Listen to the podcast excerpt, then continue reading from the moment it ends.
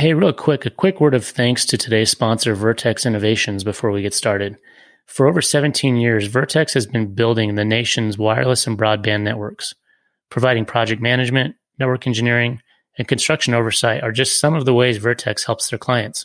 So if you're looking for more of a partner to help you with your wireless network designs, construction, implementation, or operations, reach out to Vertex. You can find them at vertex-us.com. That's V-E-R-T-E-X us.com. Welcome to the 5G Guys podcast, the premier resource for industry insiders and newcomers alike to explore anything and everything wireless telecommunication. We discuss, explain, and explore all things wireless technology. So let's dive right in. Welcome your host, Dan McVaugh and Wayne Smith. Welcome back for another episode of the 5G Guys. I'm Wayne Smith and I'm joined by my co-host Dan McVall. Hey everyone, welcome back. Uh, thanks again for listening. Um, today we are going to talk about first responders and public safety, and one big way that wireless plays a role in enabling them to do their job and keep them safe. To do this, we have a guest with us today, Chris Cool. Welcome, Chris, for joining. Us. Thanks for joining us. Thank you, guys. Thanks for having me.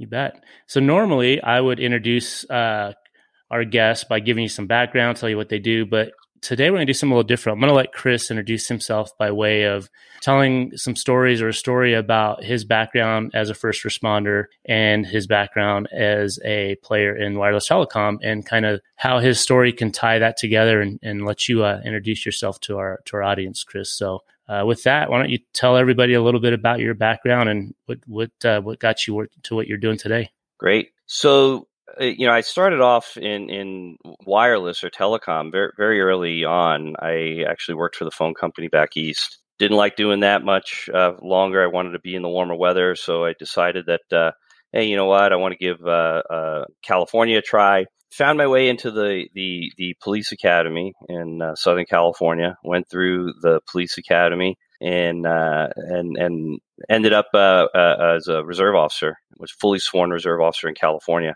and um, been doing that now for you know going on two decades um, as a as a as a side uh, to my wireless adventures that I've that I've uh, gone down the last couple of years, or you know, for my career. Uh, you know, I just found that you know working full time law enforcement just wasn't really what I wanted to do. You, know, you see very much uh, the stresses and and and the the commitment that it really takes, and I really honor those guys for for wanting to do it forty hours a week. I've had a you know great run and it's been you know really eye opening because I see both sides of the coin, especially as you know working today uh, as the director of sales for Comba Telecom, which we are a, uh, one of the largest OEMs of public safety DAS equipment. So I have experience using the radio system. I have experience as a first responder. I have experience now helping integrators and first responders because uh, I work a lot with the jurisdictions. So I understand their need.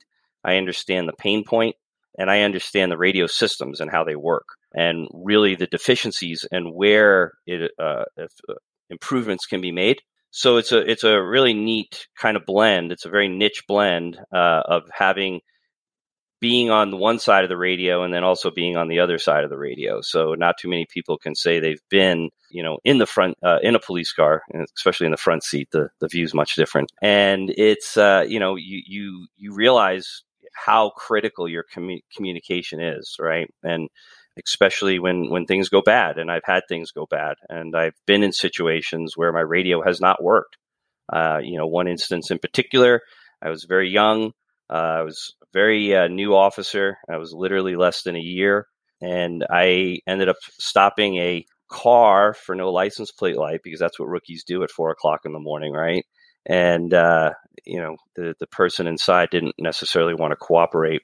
Long story short, I ended up getting into uh, an officer involved shooting uh, inside of an area that my radio didn't work and that was a very long time ago. So that still stick with sticks with me today. And I had to make some very very di- difficult decisions because my radio did not work. The dispatcher, I could hear the dispatcher. The dispatcher could not hear me. Right. So you know, you know, back then I didn't know. I mean, my downlink was working, but my uplink wasn't working so great, and that's not that's not that's a big problem. So they didn't know where I was. Again, rookie mistake, not putting out you know exactly where I'm at And um, you know, I could hear the panic in the dispatcher's voice. Really, it, it it affects more than just the officer because it wasn't just one dispatcher. Of course, you know, the perfect storm.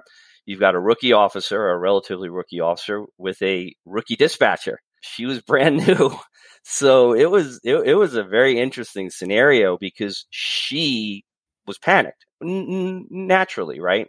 Mm-hmm. She has an officer, she can't communicate, she doesn't know where that.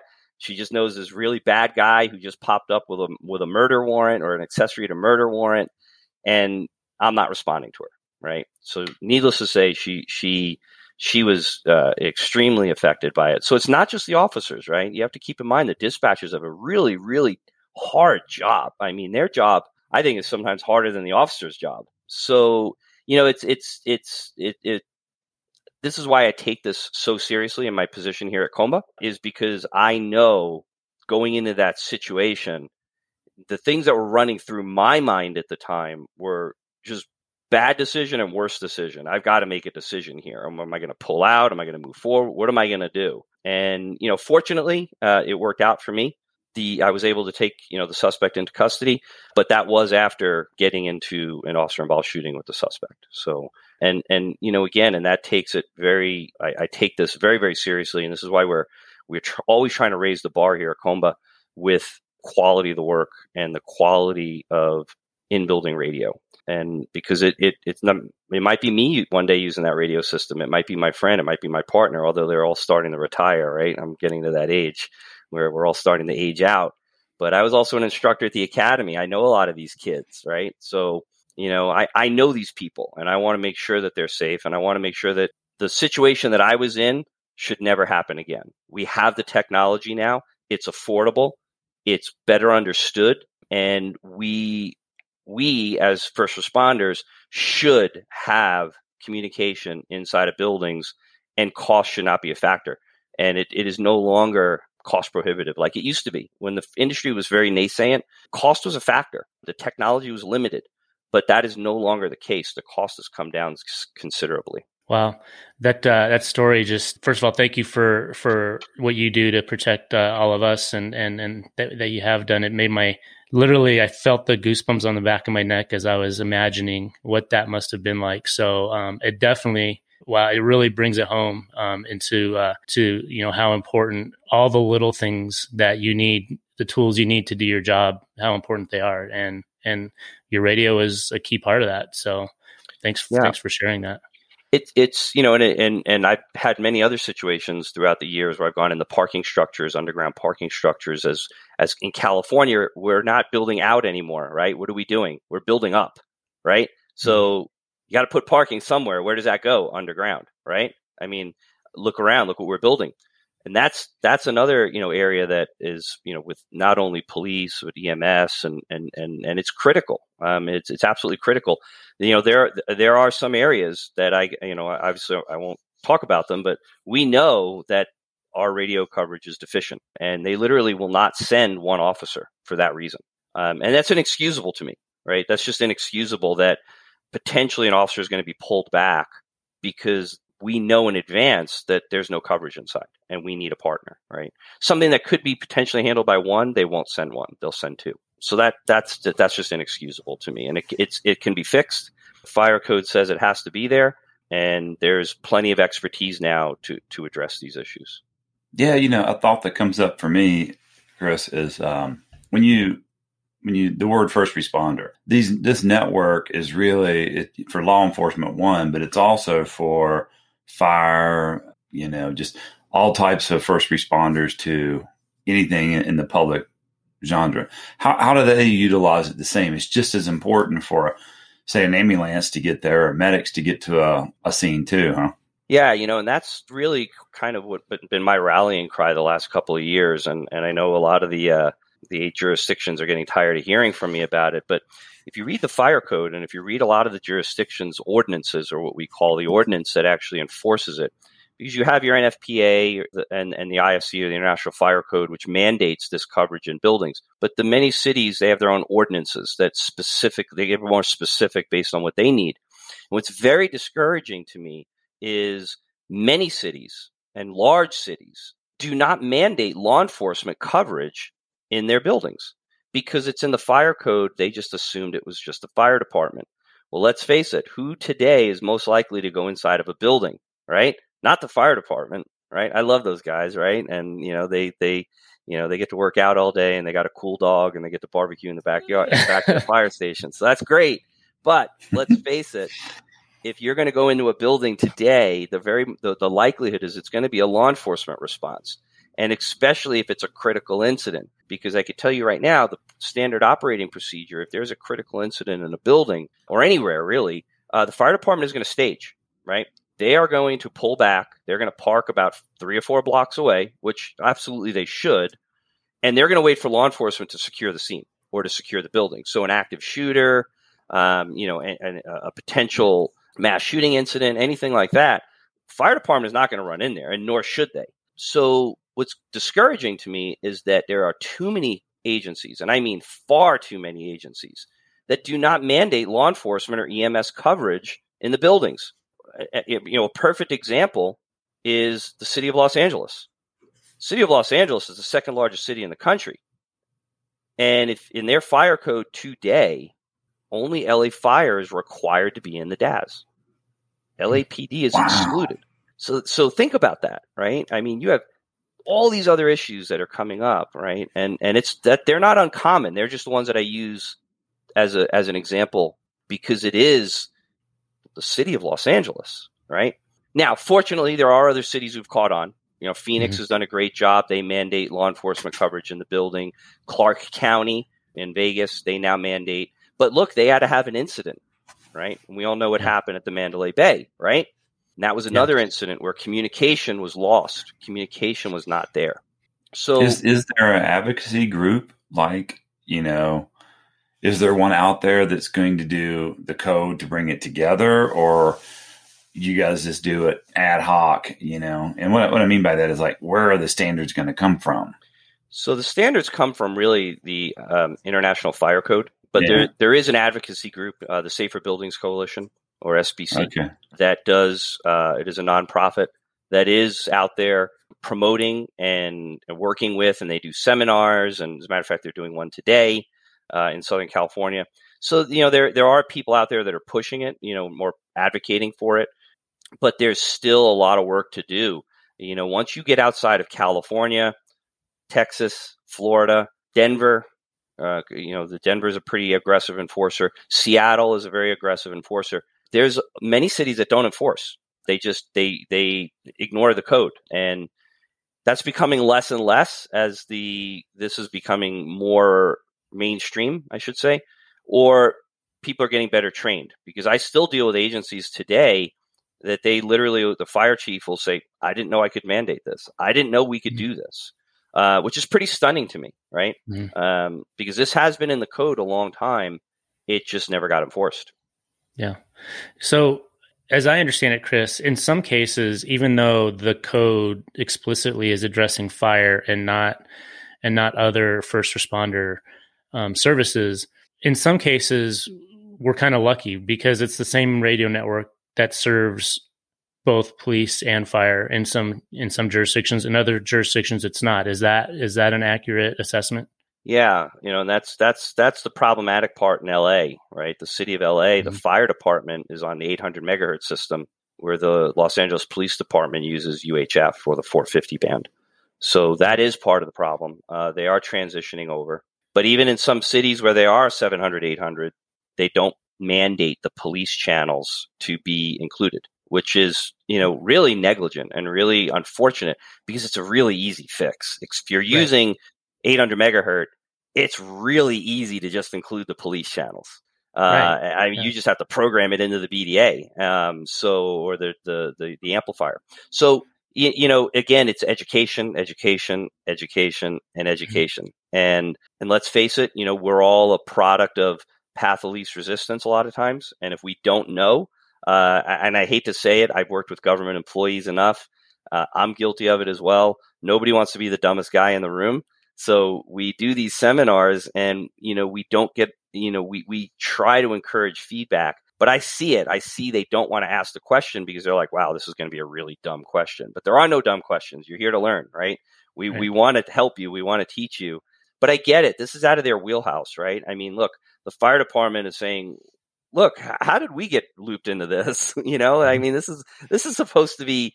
I don't know anything about two way radio. You know, I, I, so that's part of the problem is is having it in. You know, that it, it got put in the fire code, and then the fire departments were mandated with this, but nobody was giving them training. Yeah. Well, and I found like everything in my career that when I first started working on public safety systems, it was just as simple as just being a friendly advocate and partner with the folks on the other side that we're trying to help and not making them feel like they need to be an expert. Like it's a it's a partnership right? We all work on it together. And so i can learn from them what their needs are where their shortcomings are. They can learn the same from me. And together i found that when we partner i can ask them the stupid questions too because there's a lot about yeah. their job i don't know as a radio frequency engineer right? And and i found that oftentimes that you know we can all open up and work hand in hand together and, and have the best solution. Because it's hard for a regulation or a you know a code to cover every single scenario as well. And you end up with you know 5000 pages of code that nobody can understand at that point. So you have to be able to fill in the, the blanks as a team. And i've found that to be very helpful. And I, and I have found fortunately in most of my cases that systems i've worked on that i've built that nothing was brought up to your point about you know uh, law enforcement in the systems I've built. And we were just fortunate that the systems we were building for fire also took care of law enforcement, and so it still got addressed, even though we didn't explicitly ask any questions about law enforcement in the systems we were building. So it's a really important point you bring up that I, I hadn't actually honestly thought about. Yeah, you, you, know, and especially as you get into jurisdictions that have multiple bands, you know, that we'll we'll talk about later, but that's really where it gets problematic and it gets very expensive. And and and I, and I hate to say it, where ends up happening is is the building owners push back, and depending on how much political will they have, they oftentimes can move the needle. I mean, look what happened in Clark County. Uh, Clark County, Nevada, originally issued their public safety in building mandate back in 2005 and we know what happened in 2006 uh, and everybody started crying poor and the next thing you know there was no systems put in for 10 12 13 years and then mandalay bay happened and now there's a mad rush in vegas right there's there's these hotels are now scrambling to put systems in it's amazing what an 800 million dollar lawsuit will do right so yeah. the system would have been a lot less right? Um, and I'm not saying that's the only reason they paid out, but the the multi-band cities it, it can get very expensive for the building owner. And let's face it, you know these building owners, these developers, they do tend to have a lot of pull within the city, and they can. Unfortunately, they don't see an ROI. They don't see return on their investment on a public safety DAS, and they they oftentimes have enough political will to to muscle it out. You know, and I um, something comes to mind for me, I think it'd be really helpful for the listeners is when we use the term public safety. You know, we know that we have a cellular, a commercial cellular network that we all use. I think it'd be good for if you could define, you know, public safety versus conventional cellular and why there is a difference. Some people may not even realize that there is a difference in, in coverage. Yeah, I mean there certainly is. So with the cellular bands, you know, you're working off of obviously the operator or AT and T, Verizon, T-Mobile, what they own. The public safety works off of LMR or land mobile radio bands, which are the today are the eight, 700, 800. 700 is is making its way out. 800 is with w- what they call the NPSPAC band or the National Public Safety Consortium band. And it's a very delineated band and it's it's very good. It's it was very well coordinated. They have regions and the frequencies are handed out to jurisdictions as they make um, and it's dedicated just to public safety. So nobody else can touch those bands. The cities that are still working off of uhf uh, which is the 450 to the 512 band those cities they're, they're a mishmash the frequencies came from everywhere um, so you could have really spread out frequency pass bands that that get really difficult to work with. UHF is slowly, you know, getting pushed out um, because it's the 700, 800 is a, is a easier system to work with, and especially as they go to these regional systems like LA RICS, Utah Communications Authority is now taking over all the public safety in the state of Utah. Regional Wireless Cooperative in Phoenix is now taking over all of the greater Phoenix um, public safety responsibility, and they're a 700. They're a 700 only network right? So the the for people that understand cellular DAS, they'll say, well, hey, wait a second, there's 700 megahertz upper band and lower band for AT&T and Verizon. And there's also 850 on Verizon and T-Mobile. But public safety falls in there. And that's exactly right. So if you look at the, the 800 band, you'll see the 850 smalls, falls smack dab in the middle of the uplink and the downlink of the public safety band. And as we're, we're seeing now, we're seeing a lot more interference and we're having to use external filtering and things like that to keep out the cellular band. But basically, the public safety radio is just land mobile radio. It's two way radio. It's been around for a long time. It's tried and true, and it works. Um, and that's why, you know, me personally, I hope they never mess with it. I hope they don't try to come up with something different because this works, and it work when it works. It works really, really well. A well designed system is is money. It works. They work great, and there are a lot of really well designed systems, and there are a lot of systems that work really well and you know you don't want to start messing with something that's not not broken yeah and and i think for for uh, our listeners edification we've um, we've used a term a little bit in this um, episode called DAS and so i want to back the train up a little bit and help people understand that just like a cellular network these public safety networks are outdoor networks. There's towers and buildings all around the area that are combined to work together to provide service to an area just like a cellular network. And then you'll have instances just like you do in a cellular network where your phone doesn't work inside, where a public safety radio won't work inside. And that's where the term DAS comes in DAS, distributed antenna system. So, talk a little bit about what a distributed antenna system is, how that works with the outdoor network. And I think that'll help tie together what it is you do today for Comba, right? So, yeah, thanks. Uh, it, you know, it, a distributed antenna is exactly as you say. It takes a signal from the outside brings it in from a antenna that you put up on the building, goes down a cable into the bidirectional amplifier or whatever other equipment you're using to amplify the signal. And then the signal, the, the coaxial cable comes out from there and goes to service antennas that are installed throughout the building. So it basically brings the signal in and redistributes it amongst the building. And part of the reason you're having this problem uh, is the new e-glass, right? That's being used in most or all, not all, almost all uh, new construction. So it's, uh, you know, I always explain it to people like this. You've been in a building before with your cell phone. It works. You know, how many people, how many times have you seen people before cellular distributed antenna systems were be, being put in? Have you seen people run over to a window to keep a call? Hold on, hold on. I can, I can get it over here.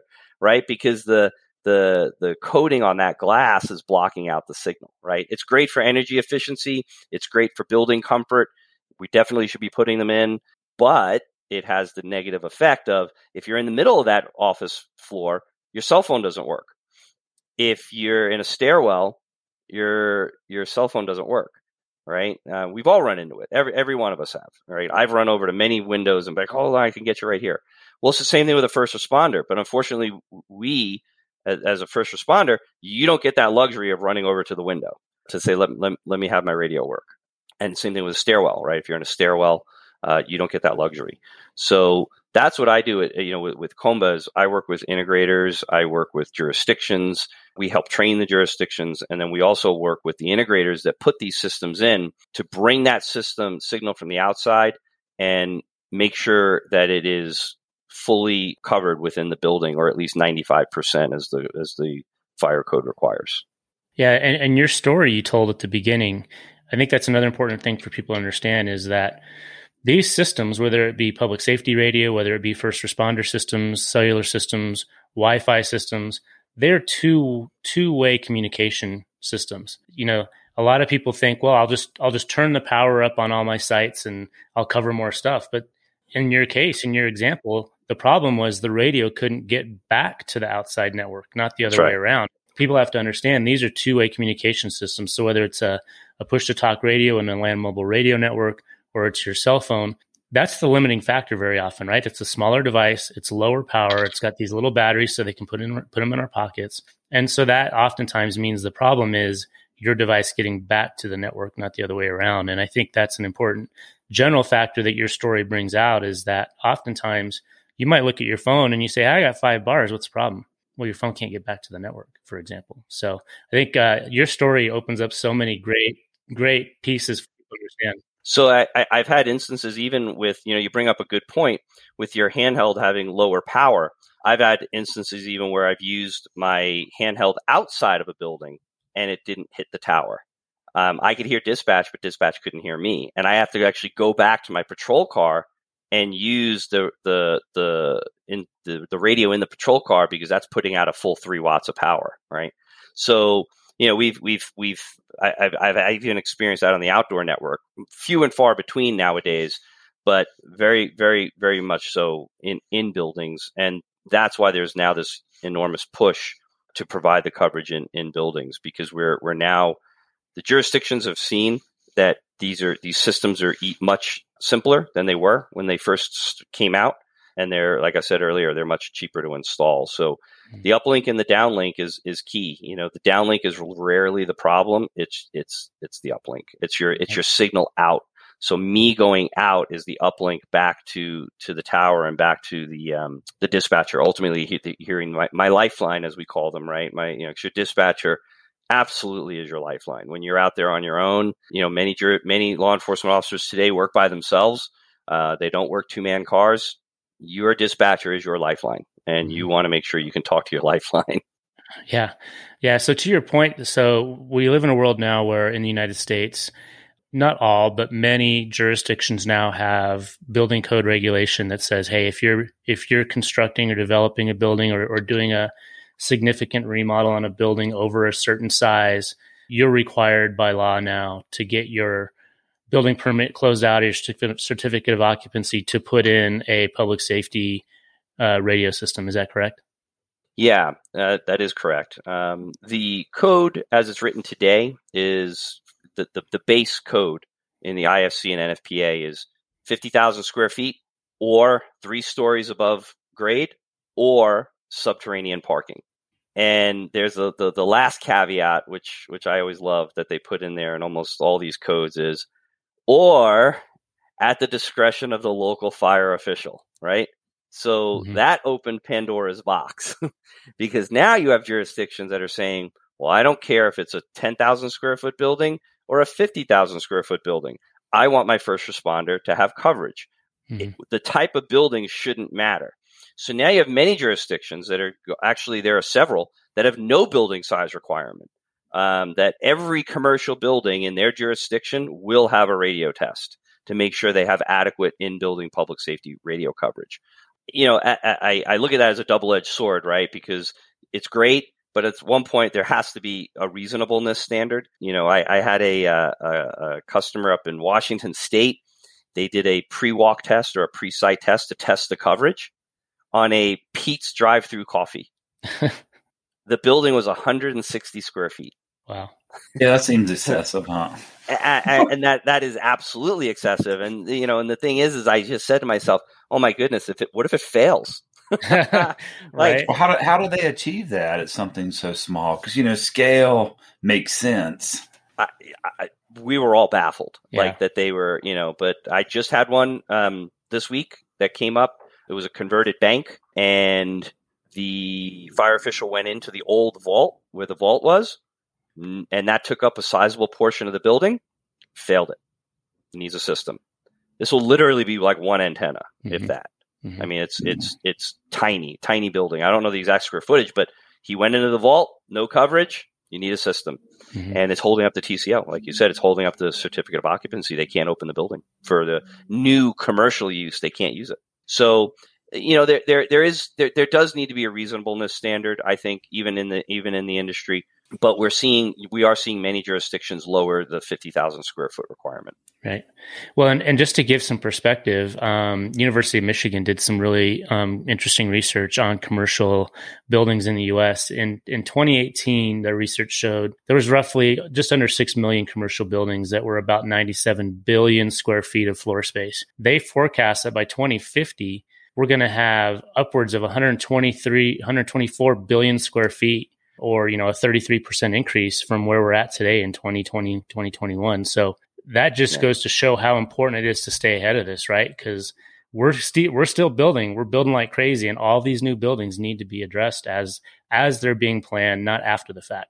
Yeah, I mean, especially for the building owner, you know, we we get a lot, and I, I get brought in on a lot of oopsies, what we call them, where the architect left it out of the, the the the plan drawings and they left it out completely. And boy, is it a lot more expensive to do it later, especially in the jurisdictions that require the the cable runs to be in conduit or two hour rated conduit or two hour fire. Mm-hmm. You know, pr- that gets real expensive really quick. And, you know, and it's unfortunate. Uh, but again, it comes down to education because here you even have some of the largest architectural firms out there that don't address this issue that is in the fire code. So again, it's education, education, education, education. I just had one last week.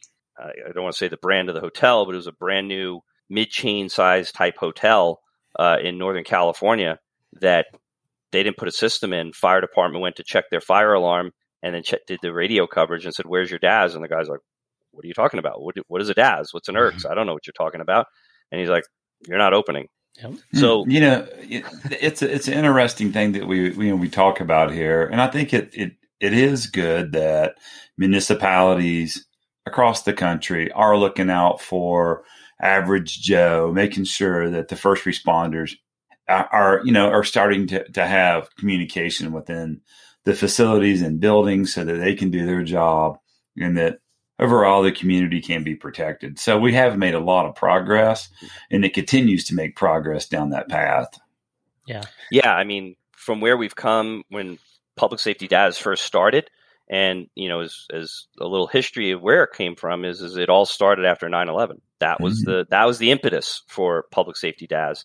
And you know, I I, I cringe at the thought of having, you know, what those guys went through and, and those first responders, you know, because that's just the definition of bravery, right? You know, you're walking into a building that you just know is, I mean, can't be stable. You know, your radios aren't working and they went in anyway. I mean, it's just, it's just fascinating, stunningly, stunningly brave. But in the early days, unfortunately, um, there wasn't a lot of knowledge. And, you know, the New York City Fire Department got a really bad taste of in building public safety and that kind of hurt the industry in, in its nascent days and its very early days. And fortunately, we've come a lot farther, and a lot of jurisdictions have gotten past uh, some of the missteps mm-hmm. that that occurred back in the early days. And every day, every day, I get a well, not every day.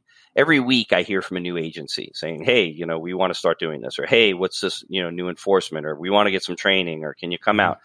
And you know, look, I'm in. Uh, uh, I, I, travel a lot. I mean, it was even this year is a 130 nights on the road, and I'm I every city I go to, I'm talking to a, a fire jurisdiction. You know, I'm going to be talking to one today, uh, this afternoon. So it's just education, education, education, education. We just yeah. have to educate the community. Well, and, and, we may have some listeners out there that are sitting there and their head spinning because maybe they're in the commercial real estate development space and they're thinking, "Oh, wow, okay, so I've got public safety radio I got to worry about. I've got cellular service I got to worry about. I got Wi-Fi I got to worry about. Oh, and maybe I want to even have a smart building where I've, you know, I've got sensors and stuff so that I know when I've got, you know, things going wrong in my my heating system. It can be completely overwhelming. Like, what else do I not know about that I need to be thinking about? So it can be overwhelming, and so you know that's that's what we're here for. Um, as always, you know, we invite our audience if you have questions if you have thoughts, if you have things we may have said that are wrong, we want you to let us know. So definitely go to 5gguys.com, uh, touch base with us. Um, as always, Wayne and I have been offering free consultations to folks that have great questions that we think would be great episodes for our audience. So uh, don't hesitate to reach out. And Chris, how, how can people connect with you and in your world um, if they have specific questions or need help in, in that space about public safety DAS? Free to reach out to me. Um, my email address uh, is ckuhl at comba, C-O-M-B-A, USA dot com. And um, we're happy. We're always happy to, happy to have a discussion. We, we're very much open to educating anybody who's willing to listen. And we, we, we, we always make it a point that when we go out and when I go out to jurisdictions, it's not a sales pitch, right? We're not selling you anything. We're educating you. And if you want to further the conversation later, great.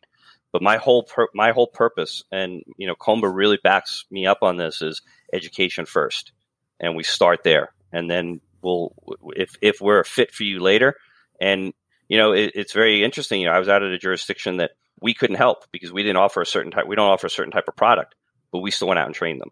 Mm-hmm. Right. There was nothing in it for us other than saying, "Hey, this agency, we're going to get them up and running and help them out." Well, Chris, thanks for joining us and sharing your wisdom. It's been uh, pretty amazing. It's an amazing story, and thank you for what you do.